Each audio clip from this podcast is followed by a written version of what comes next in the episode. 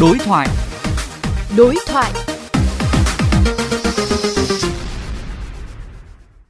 Thưa ông, Sở Giao thông Vận tải đã đặt ra lộ trình từ nay đến năm 2045 sẽ triển khai hệ thống thu phí vào nội đô. Theo ông thì phương án và đối tượng thu phí nên được thực hiện như thế nào? về phương án thu phí thì bản thân sở vận tải thì cũng đã có những cái đề án rất là chi tiết để triển khai về phương án thu phí này rồi và cái việc thu phí vào nội đô cũng thực hiện chung theo chủ trương của nghị quyết hội đồng nhân dân thành phố cũng như là chỉ đạo của thủ tướng chính phủ về các giải pháp về giảm ùn tắc giao thông tại các đô thị. Về phương án thu phí thì tôi nghĩ là bên cạnh phương án thu phí thì thành phố cũng cần phải có những cái phương án để phát triển kết cấu hạ tầng cũng như là hệ thống vận tải công cộng khác nhằm đảm bảo nhu cầu đi lại của người dân để thay thế.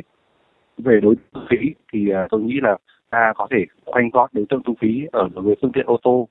Về cái hạ tầng, hệ thống thu phí không dừng, thì hầu hết các cái phương tiện ô tô hiện nay thì đều đã gắn thẻ thu phí không dừng chúng ta thu phí theo lượt như vậy thì vừa đảm bảo quyền lợi của người dân, mà cũng vừa tận dụng được tối đa cái hạ tầng nó đã đầu tư tuy nhiên thì cái công nghệ thu phí không dừng đối với phương tiện vào trong nội đô thì chắc cũng phải nghiên cứu để cải tạo hơn để làm sao để đảm bảo được cái tốc độ thu phí và cái tốc độ lưu thông qua các hệ thống trạm thu phí giảm thiểu tối đa ảnh hưởng đến cái, các cái tuyến đường lưu thông ở trong khu vực thành phố. Theo ông, thì có phương án nào khác để hạn chế ô tô vào nội đô hay không, ngoài cái phương án thu phí?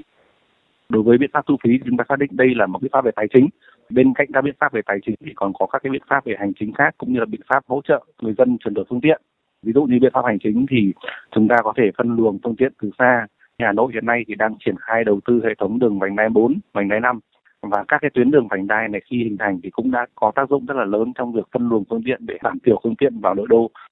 Ngoài ra thì còn có những cái giải pháp về phát triển vận tải công cộng, tức là chúng ta trao cho người dân cái quyền lựa chọn phương thức đi lại vào trong khu vực nội đô.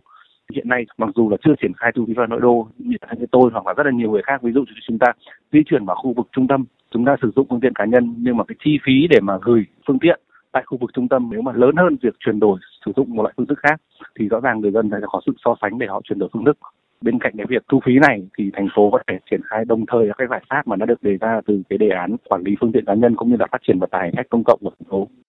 để chuẩn bị cho việc thu phí phương tiện vào nội đô thì chúng ta có thể chuẩn bị cái hạ tầng như thế nào để cho người dân có thể có sự lựa chọn sử dụng xe vận tải hành công cộng gửi xe xung quanh các trục xuyên tâm vào thành phố chẳng hạn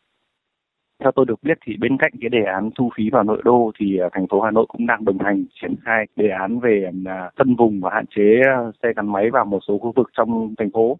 Hai cái vành đai thu phí và vành đai phân vùng này nó tương đối trùng khớp với nhau và trên khu vực vành đai này thì thành phố cũng đã có những cái quy hoạch về các cái điểm dừng đỗ phương tiện, cũng như là khi mà triển khai việc thu phí vào nội đô, khi đầu tư các cái điểm dừng đỗ phương tiện này, thì thành phố cũng sẽ điều chỉnh lại hệ thống vận tải các công cộng bằng xe buýt, làm sao để tăng cường kết nối từ khu vực trung tâm đến các cái điểm dừng đỗ phương tiện này.